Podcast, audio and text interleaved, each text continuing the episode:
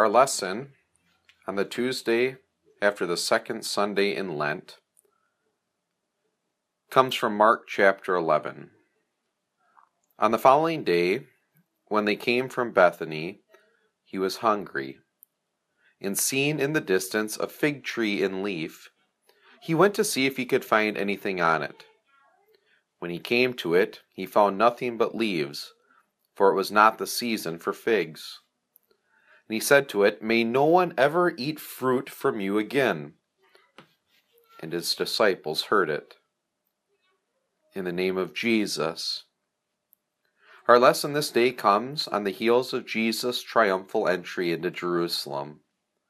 Those who hailed the Son of David, riding into his city on a colt, did they know what they were getting in a king?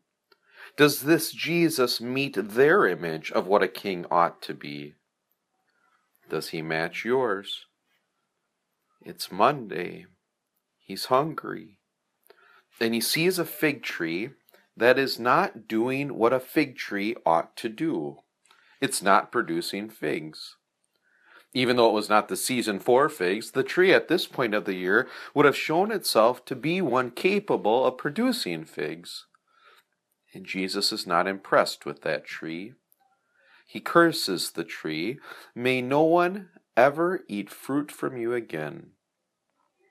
And does the Jesus who curses the fig tree match your idea of what a Messiah should look like? Or what he should sound like?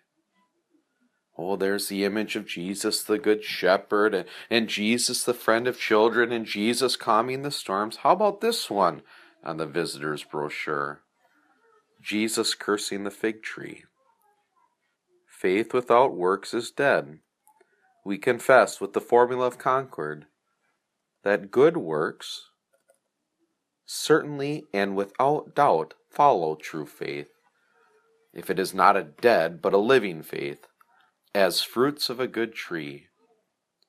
The disciples heard Jesus on this point. Do you? The word of warning is clear that those who are born again and renewed by the Holy Spirit are bound to do good works. And the word of warning is clear. It's not to be understood as though good works are, are an option for the reborn man to do as he wishes, or that he could retain faith if he intentionally perseveres in sin. So Jesus enters into Jerusalem. He curses the fig tree and his disciples hear, and he loves you in such a way too that you would hear. To cut you down, to empty yourself of you.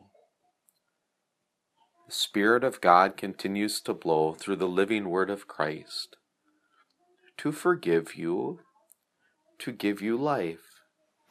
And grace upon grace in your repentant living, he has created good works for you to walk about in, good works to clothe your daily life with. Good fruit naturally follows and flows from a healthy tree that is rooted in Christ and his life, the new life you have in Christ alone.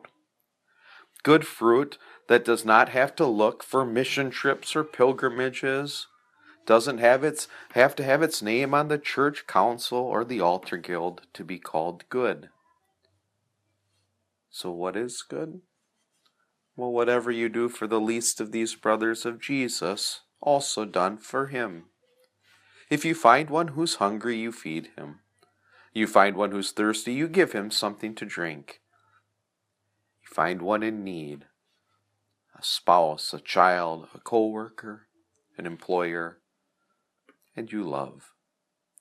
Jesus knew what his disciples needed to hear and what you need to hear. A living faith produces living fruit. Jesus, continue to work in you what is pleasing to him. Let us pray. Lord Jesus Christ, continue to work in us what is pleasing to you. Continue to strengthen my faith through your word of absolution. through your supper, and give opportunity and strength to do that which pleases you. Amen.